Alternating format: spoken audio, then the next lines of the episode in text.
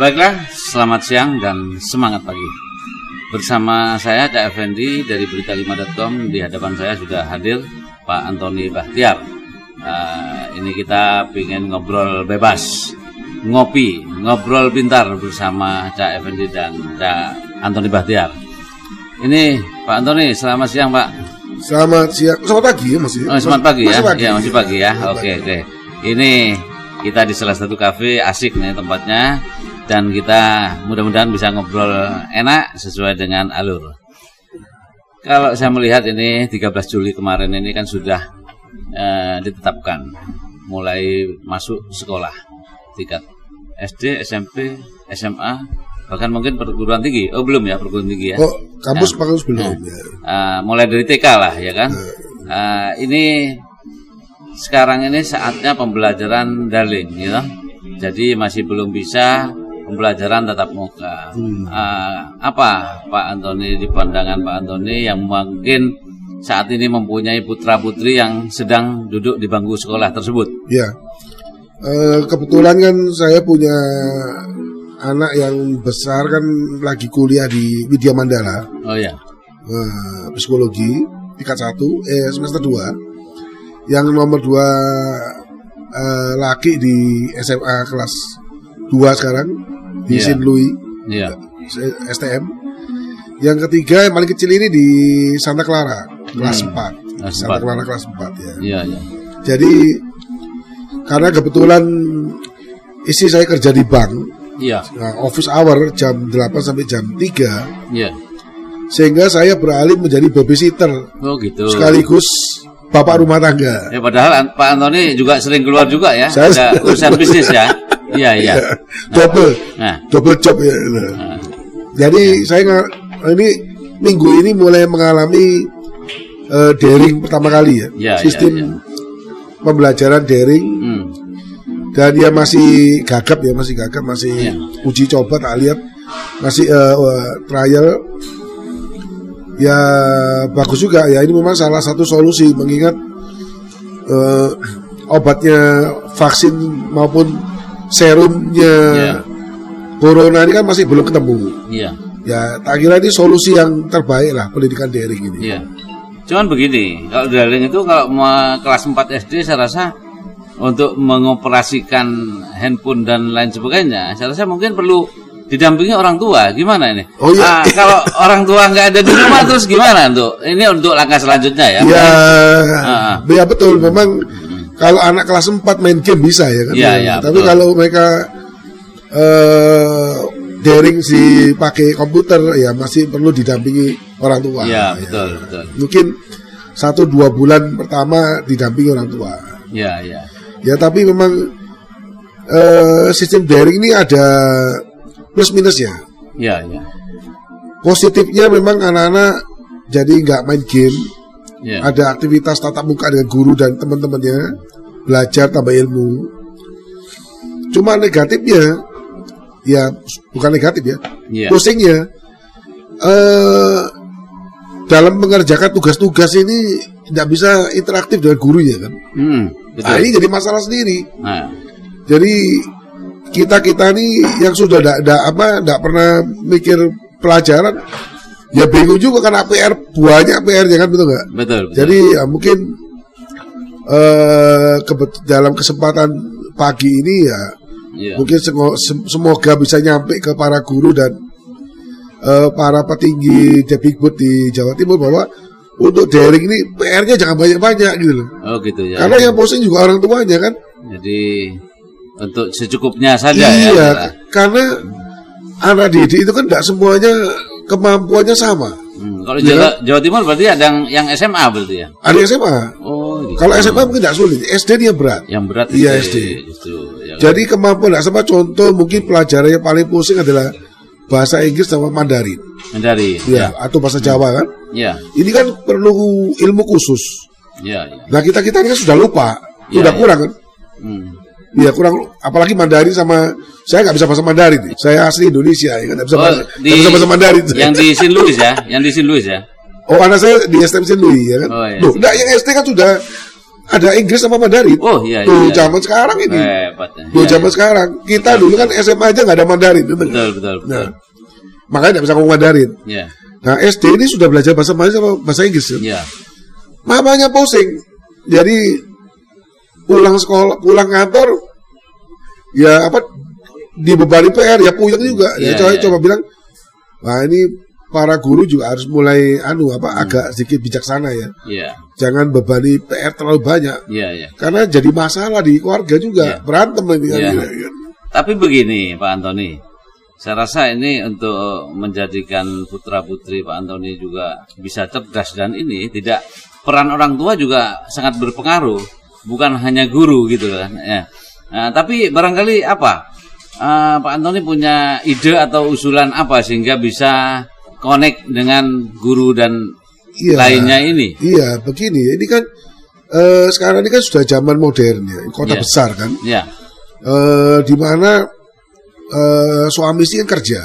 ya, Kebetulan saya sementara ini karena kena corona ini memang bisnis kita eh, apa agak turun ya kan. Ya. Jadi ada waktu banyak di rumah. bisa mendampingi. Iya, ya. bisa dampingi. Ya, Tapi kalau pas kita sibuk, sama-sama sibuk, jam kerjanya sampai malam, tidak ada waktu kita ngajarin ya kan. Iya, iya, iya. Terus kedua kan kita cari guru les, Iya. alternatifnya kan, betul nggak? Betul, betul, Nah, betul. guru les bahasa Inggris, Mandarin, matematika, komplit semua Iya. guru les. Tapi dengan adanya corona ini kita kan takut ngelesin anak kita. Iya. Sama-sama penuh dengan ini ya. Mending- Kekhawatiran. Iya, mending jadi bodoh daripada nyawanya terancam Betul, kan, betul betul, nggak? betul, betul. Kemarin kan di tengah-tengah uh, waktu sekitar bulan April itu saya putus, saya bulan Mei saya putuskan les berhenti semua, Iya, iya. ya kan? Les Inggris, les Mandarin, les pelajar segala macam. Betul. Itu saya kenapa? Kayak ngerti, ngeri kita kan? Hmm, hmm. Karena kita nggak tahu yang ikut di les itu mungkin guru lesnya atau Iya, anak-anak iya. lain kan bawa virus kan repot. Iya, Nah, iya. ini jadi masalah buat kita. Betul, Karena anak-anak kita sudah terbiasa les, ya kan? Hmm. Begitu kena PR-PR-nya, orang tuanya kedadapan. Nah, sehingga nanti Pusing kalau lagi. misalkan sudah pembelajaran tatap muka ini juga perlu dipikirkan begitu ya. iya, jadi perlu dipikirkan oleh para guru, kalau bisa ya, gimana caranya sekolah tuh pulang nggak pakai PR. Nggak pakai WA. Iya, karena habis waktunya. Apa mungkin bisa full day gitu? Nah, itu, itu cara yang baik. Iya. Jadi kota-kota besar seperti Surabaya, Semarang, Jakarta, ya Medan mungkin tidak bisa sama perlakuannya seperti sekolah di kota-kota kecil lain, kota lain. Karena mayoritas kalau kita lihat tuh kenyataannya ya, Iya. bapak ibunya kerja. Hmm. Loh kalau anaknya pulang sore, Hmm. yang nungguin siapa? Iya kalau masih ada kakeknya atau neneknya iya, Iya, betul nggak? Ya kan iya, yang iya, iya. yang mungkin masih mampu Betul. kondisinya. Nah kalau kakek neneknya eh, nggak mampu, capek juga, nggak mau repot, Mau repot. kan kita juga nggak bisa salahin, ya kan? Iya, iya, iya. Pembantu belum tentu pembantu sesuai dengan harapan kita. Ya mungkin full day itu bisa dipilah-pilah ya. Iya. Mana yang diperlukan. Sebagai alternatif. Sehingga orang tua itu bisa memilih Heeh. mau ditempatkan yang full day atau tidak gitu Iya, kan. sesuai betul, dengan iya. uh, kemampuannya dia dan uh, apa uh, sesuai dengan kalau dia sibuk otomatis tentunya akan pilih full day kan Nah, gitu. Jadi kan kemarin ini kesempatan yang baik kebetulan wali kota kita kan akan yang baru Oh, ya, iya, ya kan sebentar lagi. ganti ya kan. Nah, Desember besok. Nah, sampai besok mungkin di sertijabnya kan mungkin bulan Februari Maret. Oh, Maret, Nah, ya. Jadi kesempatan ini kita harap Pak Mahfud atau apa yang wali kota satunya PDIP yang belum keluar ya kan. Oh iya iya iya. Nah, bisa mikirin eh, program sekolah ini untuk anak-anak kita nanti yang Oh. lebih yang yang lebih baik. Jadi jangan sampai pulang wah orang tuanya nih pusing, PR-nya banyak kan. Akhirnya ada kesan sekolahnya kalau PR-nya banyak sekolahnya ngetop. Tapi wah, kalau- cilaka. Eh. Tapi kalau pendidikan itu peran nomor satu atau nomor berapa? Di Oh, pendidikan nomor satu. Pendidikan Ya. nomor satu ya. Jadi ya juga mumpung ada kesempatan ngomong ini kan, ya kita Ya. himbau juga bahwa Hmm. sekolah itu juga agar diajarkan apa budi pekerti. Oh budi pekerti, tetap Iya, budaya penting ya. ya budi pekerti. Jadi Hmm. jangan pulang itu eh, apa eh, muridnya tuh terlalu fanatik sama pelajaran ya, Iya, iya, iya. sama orang tua nggak ada waktu. Kayak itu gara-gara kebanyakan PR itu, Iya, betul, betul. banyak PR, banyak tugas kan, terus kena target. Apa apa putra-putrinya pernah mengerjakan tugas sampai malam-malam gitu? Loh, ya banyak kejadiannya. Oh, gitu. Pada waktu Iya, iya, mau iya. kemarin kuliah tuh semua itu, wah sampai PR-nya banyak, orang tuanya ikut repot bantuin ya ini kenyataannya loh ini. Apa bisa menimbulkan stres juga? Terus stres berantem kita, Oh, gitu ya. berantem. Iya, iya, iya. Ya kan akhirnya eh, mamanya ngajarin anaknya saya bersih-bersih rumah. Iya. Ya kan kalau enggak gantian saya yang suruh ngajarin mamanya bersih-bersih rumah ini. Iya. Ya ini kenyataan kota besar. Karena kebetulan kita nggak ada pembantu. Betul. Ya ini kan kota Surabaya ini sebagai kota kota kedua, metropolitan kedua setelah Jakarta ya kan. Ya jika proses pilkad pil, pemilihan wali kota Surabaya ini berjalan lancar sesuai dengan Jadwal- schedule, jadwal. berarti kan Februari sudah mendapatkan wali kota yang baru. Nah, ya. teori ya, iya. Nah, berarti kepada calon bu- kepada wali kota yang baru nantinya, siapa pun yang terpilih, ah, ada pesan khusus terkait dengan pendidikan di kota Surabaya ini. Ya, kita hanya ini kita harapkan eh, ada program khusus yang untuk kota Surabaya Iya, yang nggak bisa sama seperti kota-kota lain di Iya. Jawa Timur ya. iya, Jadi ada mungkin eh, apa eh, yang sekolah-sekolah yang mungkin izinnya full day school iya, diberi izin, ya kan betul nggak? Hmm, iya, Bahkan kalau perlu Pemkot juga bikin eh, salah satu sekolah mungkin SD negeri satu atau SD negeri berapa apa eh, diberikan alternatif, ya kan di tiap wilayah. Kan seperti Surabaya kan ada lima wilayah, Iya, iya. pusat, timur, selatan, utara, barat ya kan betul nggak? Iya, nah betul. di tiap wilayah ini mungkin dibentuk satu masing-masing full day school. iya, SD maupun SMP maupun SMA. Ya jadi sampai mereka makan siang pun bareng ya kan? Karena ya. kalau kita lihat pulang jam 1 itu makan siang kacau loh. iya. Makanya ya bisa di rumah sudah capek, Bingung. udah langsung tidur. iya ya, langsung berarti. tidur. Iya, iya, iya. iya. Ya kan? Terus karena PR-nya banyak, tugasnya banyak, ulangan banyak kan? Hmm, Adu ngetop sekolahnya ya. iya, Nah, jam 3 sudah langsung les lagi, jam 2 les lagi. iya, iya, iya. nggak ada waktu istirahat. Hmm. Padahal sebetulnya les itu ada biayanya juga. Nah, sudah mungkin kalau bisa dijadikan ke full day satu biayanya sehingga Eh, Lebih lebih- enak ya? Iya, lebih efisien dan lebih terawasi. iya sore juga ada waktu untuk interaksi dengan orang tua. Oh, gitu. Nggak melulu soal apa eh, pelajaran kan. Akhirnya karena terlalu getu ngotot ya kalau kalau bahasa Jawa getu ya kan ngotot mikirin tugas-tugas PS segala macam. Akhirnya saya lihat itu eh, hubungan anak dengan orang tua agak terganggu. Jadi kayaknya berarti ini eh, wali kota terpilih nantinya juga harus perlu inovasi-inovasi Iya. Program-program khusus program pendidikan. khusus, atau mungkin bisa eh, bisa ngambil contoh di luar yang sudah berhasil Iya. gitu. Di luar negeri kan ada tuh yang sekolah full day sampai jam 4 jam 5 kan. Iya iya iya. Kenapa kita nggak ada gitu loh?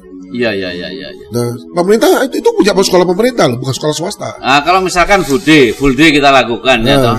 6 hari ya, 6 hari berarti ya. Full day enggak lima hari. 5 hari ya. Jumat ya. Nah, kalau full day-nya itu diganti 3 hari sehingga cuma 3 hari sekolah Terlalu gitu. berat, Kira-kira terlalu berat, mampat. Karena full day itu kan bukan berarti sekolah tok kan. kemarin ada wacana bahkan. Karena full day itu artinya ada waktu makan, ada waktu istirahat loh. Oh, ya ya ya. Ada waktu istirahat. Istirahat kalau kalau di luar negeri mungkin istirahatnya ada tempat tidurnya ya. Iya ya. Mungkin ya. Saya nggak pernah ke luar negeri soalnya. Berarti istirahat sebentar gitu Nah, ya. tapi kalau di sini mungkin istirahatnya ya santai-santai aja lah gitu, Iya, iya, iya. relax gitu. Setelah itu baru lanjut, tapi bukan lanjutnya itu bukan pelajaran, tapi untuk tugas-tugas dan khusus PR. Iya iya. Bukan jangan sekolah terus ya belajar juga anaknya betul nggak? Iya Nah, iya. Atau olahraganya digeser ke sore. Iya. Itu lah, itu maksudnya full day di sana ya kan betul nggak? Ya, kalau itu tadi eh, harapannya tentang full day. ya. Nah, Sekarang kalau proses belajar mengajarnya ketika pandemi Covid-19 ini sudah selesai dan bisa belajar tatap muka, proses pembelajaran seperti apa kira-kira menurut Pak Antoni Bahtiar? Eh, ya itu, eh, saya kira sih kalau sistem pembelajaran saat ini sih sudah baik ya, sudah Sudah baik. baik, ya. ya, cuman ya itu aja. Coba eh, bagaimana caranya anak itu pinter tapi PR-nya itu loh, Iya, iya, iya. itu PR-nya sama tugasnya jangan terlalu banyak karena nggak semua kan orang tuanya nganggur di rumah. Berarti PR harus terukur ya. Iya, itu bahasanya bagus tuh terukur dia. Terukur ya. Bisa Ah, bisa selesai satu hari. gitu ya. Iya, jangan di, Ah, apa aduh banyak PR, aduh banyak tugas. Iya. Sekolahnya ngetop, orang tuanya remuk, Betul. Iya, iya, iya, iya. Akhirnya berantem. Hanya orang tuanya yang mencarikan. Ber- Apa PR ber- iki kan gitu kan. berantem. Gimana lu nggak pusing kan? Betul, Dua-dua betul. capek ya kan? Iya, iya. Siapa yang mesti ngurusin itu? Iya, iya, iya. Ya ini kenyataan loh, ini kita bicara kenyataan ini. Iya. Ini yang terjadi di level kalangan menengah apa? Menengah ya, menengah ya. ya. menengah. Kalau yang Hmm. yang orang kaya kan guru lesnya banyak, banyak kan enggak enggak ada masalah. Iya, betul. Tapi kalau yang sudah level menengah ya di mana kedua orang tuanya harus kerja, Iya. ini problem sosial Iya. yang perlu sosial. dipikirkan oleh ya calon pemimpin kita nanti Iya, gitu iya, loh, iya. kira-kira gitu. Betul. Jadi jadi perlu inovasi-inovasi lah. Ya. Agar anak itu merasa nyaman, tidak stres tentunya kan. Iya, betul. Kalau PR banyak ya stres juga Ah, ya. ah. Kita kita pernah merasakan Ya, dulu itu kan. iya, kan, Sampai berhari-hari kan Ah, dikerjakan. ya. ah. Betul, betul juga. Itu iya. problem yang harus kita dipikir oleh para eh, oleh Depdikbud dan petinggi-petinggi kita ya di bidang pendidikan. Iya, iya, iya. Gitu. Dan keamanan sekolah juga harus diperhatikan. Iya. Karena sekarang ini eh, kejahatannya kan mulai beda. Hmm. Mulai banyak ngincer anak-anak kan, betul nggak? Iya. Untuk mungkin meres orang tuanya. Nah, sekolah-sekolah ini perlu ditingkatkan keamanannya. Keamanannya, privasi, Iya, privasi iya. ya. Bukan, Maksud- ya, bukan privasi. Kalau kita berharap dari pihak sekolah yang menaikkan biaya keamanan, nanti sekolahnya mahal. Ya, ya, ya. Ya, jadi kita perlu harapan dukungan dari pemerintah ya. Kalau kok dari ya kalau mungkin juga dari polisi juga kan, Iya, mungkin ditambah penempatan satpol pp Iya, iya. atau polisi berseragam ya, Iya. atau polisi patroli dekat-dekat sekolah itu penting. Iya, iya. Karena supaya kita nggak trauma nih. Karena banyak tawuran mulai tadi kemarin. Sehingga Seperti ada kemarin berita di tawuran di Iya, Jalan Kenjeran kan ya. betul. Nah itu karena Iya. apa keamanan kita intelnya kan kurang ya mungkin. Ya. Perlunya kenyamanan dan ketenangan. iya, orang tua supaya nyaman ya kan. Ah, gitu. Karena anak ini bahaya banget ini kalau diculik kan repot. Nggak ada untuk tidak ada rasa takut. Luas, urusan sekolah ini penting sekali ya kan. Betul, Bukan betul. cuma sekolahnya. Iya. Keamanannya juga harus Iya. Pemkot juga harus mikirin, jangan sekolah Iya. sebelum mikirin keamanan. Iya. Mahal biayanya ntar. Iya, iya. Terus apa lagi kira-kira? Ya, ya seperti ya kemarin kan saya sempat juga Iya, eh, apa sempat jumpa dengan calon wali kita, calon eh, wali Wali kota, kota, kita, iya. Pak Mahfud Arifin. iya, Tak lihat, saya lihat sih beliau rumahnya cukup siap ya dengan konsep-konsep kota masa depan, pembangunan kota, ya, terus pengelolaan eh, perairan, sungai-sungai, ya Iya, bagus iya. juga. iya. Ya memang Untuk difungsikan. Ya, Ah, jadi kalau saya lihat Pak Pak Mahfud ini sudah mengarah ke bisnis ekonomi. Ya, ekonomi. Kalau dengan pengelolaan yang bagus, timbul kan pusat ekonomi. Ya, berarti akan meningkat perekonomian. ya. Nah, harus itu karena Ya, nah yang penting terutama tuh revital- revitalisasi pasar-pasar tradisional. pasar. Iya, un- untuk membantu para pedagang kecil kita ya, Iya, betul iya. nggak? Ah, revitalisasi pasar sehingga nyaman, aman, Ya. parkirnya enak, ya betul nggak? Dan tidak kumuh. Dan tidak kumuh. Otomatis kalau revitalisasi pasar ini benar timbul, akan timbul pusat ekonomi baru. Ya, betul. Ya, timbul pusat-pusat ekonomi baru. Nah inilah yang akan mendatangkan PAD buat kota kita, ya kan? Betul. Terus kedua, ya wali saya harapin wali kota kita juga nanti eh, mulai mikirkan tanah-tanah yang mangkrak itu. Oh, Ya karena wali kota kita kan jenderal ya calon ya. Hmm, iya, iya, ya, iya, iya. mungkin mungkin kita ini butuh jenderal ya mungkin betul. betul. untuk mengatasi tanah-tanah mangkrak yang statusnya nggak jelas. Ya, tidak bertuan ya. Ya, tidak bertuan, bukan tidak bertuan, bertuan tapi tidak bisa diapa-apain. Oh, ya, ya. Saya punya contoh kasus teman-teman kita di di kawasan Banyurit Hmm, itu punya lahan sekitar kalau salah 3 hektar nggak salah hmm. besar separuh diduduki orang Hmm. separuh kosong. Iya. Tapi nasib orang kan tidak sama. Hmm. Punya tanah tidak punya uang, Oh gitu. Jadi di- untuk mengurus itu ya. tidak bisa. Bisa. Mau ngurusi itu mau ya kan kalau membebaskan kan tidak bisa gratis kan, bisa ada gratis, biaya ya. iya. Nah biaya kan kita nggak tahu berapa ya kan.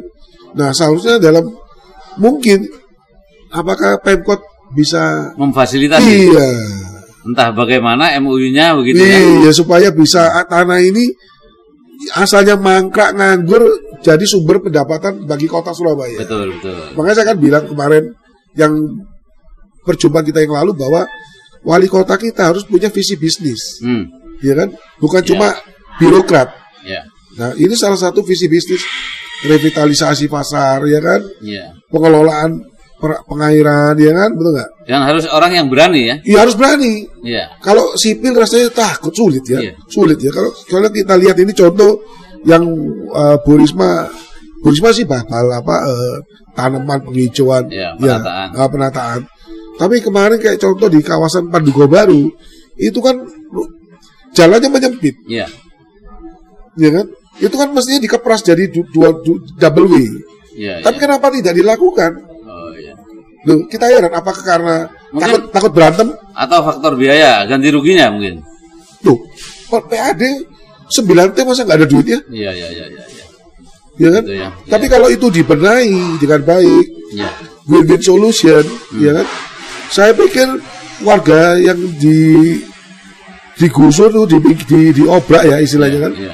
itu tidak akan keberatan. Iya, iya, iya. Asal solution, loh. Iya. jangan eh, arogan itu. Nah ini Iya, mungkin kita butuh pemimpin yang agak berani ya, Iya, iya. yang berani Iya. terjun ke lapangan, tanya mau apa, saya fasilitasi, tapi kamu harus komit. Iya. jangan ganggu kan gitu Ya. misalnya ya kan Ya, menarik. supaya daerah-daerah yang daerah-daerah yang sudah jelek-jelek itu berkembang seperti contoh daerah saya kelahiran saya ya Hmm. di Kelemahan Kidul itu 50 tahun gak ada perubahan sama sekali Iya, iya. dia tetap banjir Iya. kumuh nah kenapa kok begitu Iya.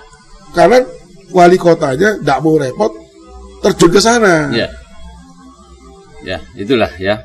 Mungkin cukup itu Ngopi dulu. Ngopi dulu. ngopi udah itu dulu satu. ngobrol pintar bersama Pak Antoni Bahtiar. Jadi kota Surabaya ini rumit ya. Iya. Problemnya rumit banget. Iya. Kalau kita ngomong, tuh apa dilakukan oleh Bu Risma tuh masih jauh dari harapan kita sebenarnya. Iya. Bukan cuma penghijauan ya. Iya. Ya itulah. Kita punya kota kelahiran, eh daerah kelahiran saya, ya, daerah besar saya, 50 tahun mangkrak, nggak ada perbaikan. Artinya banyak daerah-daerah yang belum tersentuh Nah, gitu ya. itu daerah saya, orang lain Iya. banyak lagi kan. Banyak lagi, banyak lagi. Dulu tempat tinggal saya itu termasuk pro, anu loh, termasuk apa? Namanya apa ya? eh, yang menjadi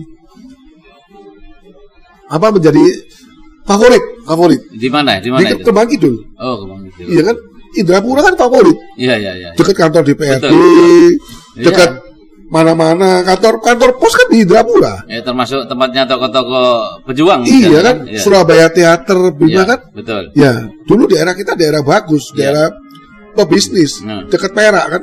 Hmm. Sekarang daerah Kembang Kidul Hmm. terlupakan karena wali kotanya fokus di barat terus. Ka- kalah sama Citraland ya berarti ya. Loh, bayangin, bayangin. Darmo Bolovat itu Pak Effendi. Iya. Itu semeternya 100 juta loh. Betul. Kalau di Kerembangan 2 juta nggak Dua laku ya. juta nggak laku. Loh, Itulah. gimana kok bisa timpang begini gitu loh? Padahal pusat sejarah di sana Loh, kan. sejak itu Iya, kota iya. dekat jembatan merah. Ya betul. Iya kan? Terus coba bayangin apa eh, eh, ekonominya nggak berkembang. Iya iya. Jadi orang yang di sana hidupnya ya itu terus aja gitu. Hmm. Kan kasihan. Nah, ini perlu keterlibatan Pemkot untuk turun ke sana. Terus ke sana Ngobrol, ya kan? musyawarah bersama dengan Iya. berbagai komponen. Iya, kayak Ahok gitu loh. Iya iya iya. Kayak Ahok kan datang nih Iya. ke kawasan kumuh, ya kan? Hmm. Lu orang gak enak hidup di sini kan? Mana enak lu bau? Oke, gua bangunin ya kan? Tapi lu harus pindah. Gua pindahin dulu. Iya. Kan gitu. Bangun, pindah. Kan timbul pusat ekonomi baru. Ya, ya. Kalau pusat ekonomi baru, kan duitnya nambah lagi. Ya, ya. Nggak, jadi wali kota jangan cuma ngelola dana yang ada, Ya. berpikir mencari, Mencari sumber. ada. Iya sumber uang. Betul. Bisa mendatangkan ya. Iya. Kalau kalau ada lahan bagus, investor kan mau bangun. Betul, betul, betul. Banyak. Saya punya banyak teman investor ya yang misalnya asal dijamin beres, Iya. nggak berantem, Ya. Banyak. Eh, harus harus kondusif dulu. Iya, yo jangan jangan berantem kayak seperti Pak Saturi. Iya, iya, iya. Ya nggak ada yang mau akhirnya Iya. kan nggak ada yang mau diskusi kayak begitu gitu loh. Iya, iya, iya. Kasihan sekali. Iya, iya. Coba satu juta banding 100 juta per meternya kan kasihan. Kasihan, betul. Hah? Jauh sekali. Iya. Orang pengen hidup di sana 50 tahun kan berharap semeternya naik 10 juta. Betul itu. Ini hidup 50 tahun tetap 1 juta. Tetap satu juta, nggak berubah. Tempatnya para pejuang, ya kan? Itulah. Meng- mengiriskan, mengenaskan, mengenaskan, ya, Mengenaskan, ya, mengenaskan. Ya, itu ya. Ya ini perlu kerja keras ya. Perlu kerja keras nah, para pemimpin-pemimpin yang akan datang, tentunya Terus kan? wali kotanya, cak, cawa walinya bukan pajangan. Ya, Jadi ada pembagian tugas. jadi Nggak bisa dikerjain sendiri. Buktinya, sama-sama bekerja lah, ya ya kan? buktinya kan, ya daerah-daerah mangkrak kita sampai hari ini masih banjir, Hmm. masih mangkrak, nggak ada perbaikan, nggak datang 50 tahun tetap kayak gitu. So, Berarti kan dari sisi pembangunan ekonomi Bu Risma kurang. Ya, ya, ya. Tapi kalau dari sisi penghijauan, Ya, kebersihan, iya kan? Nah, itu saya kira dia sudah sudah bagus. ya. Ya, meneruskan meneruskan itu yang pernah dilakukan oleh Purnomo Kasidi, Oh, ya, ya, ya. pasukan kuning. Itu kan Pasukan kuning. Betul. Kasidi. Purnomo Kasidi. Kita dulu kaget pagi-pagi kok ada kok ada orang pasukan kuning nyapu-nyapu Indrapura. Wah, hebat Purnomo Kasidi. Ya, ya, ya. Wali kota sampah dulu ya, Iya. ya. Bersih-bersih ya. Betul, Jangan betul. karena mampu mengurangi ke- kekotoran kan. Ya, ya. Nah, kalau Bu Risma ini sebenarnya cuma me- meneruskan aja. Ya, ya, ya. Ya. Kalau pembangunan ekonominya kurang, ya kita nggak puas. Ya, kurang ya. kurang puas. Karena daerah saya mangkrak ya, 50 tahun. Iya, iya. Iya. Itu mungkin harapannya bisa lebih ya Iya. yang akan datang itu. Yang sana 100 juta per meter. Iya, iya. Ya. Oke. mungkin sementara itu Banyak, banyak kalau mau ngobrol cuma nggak nututin. Nggak Ini videonya nggak nututin. Antoni Pak Antoni Bahtiar ini harapannya segudang harapan dari Pak Antoni Bahtiar. Mungkin bukan hanya Pak Antoni Bahtiar yang berharap seperti Baru itu. saya nih, baru banyak saya. orang di luar sana Waduh. kepingin seperti itu juga mengembangkan pendidikan yang bagus untuk putra putrinya dan pembangunan yang merata bukan hanya di pusat-pusat kota saja tentunya begitu ya Bukan daerah tertentu. bukan daerah tertentu Bukan di barat toh. Hmm, bukan di barat tok eh, di Pegirian juga Surabaya di Rungkut Iya, Surabaya eh, eh. Surabaya semuanya Eh, eh. Ketabang Kali Ketabang Ketabang Kali Kepiting eh, Surabaya semua gitu kan Bu Risma kalau ketemu saya minum paramik nanti tiap hari. Iya. Oke sementara itu Kopi dulu, kopi dulu. dari saya sambil ngopi kita tutup kurang lebihnya mohon maaf bersama Effendi Berita5.com dan Pak Antoni Bahtiar Mantap. sip. semangat pagi Kota Surabaya lebih baik.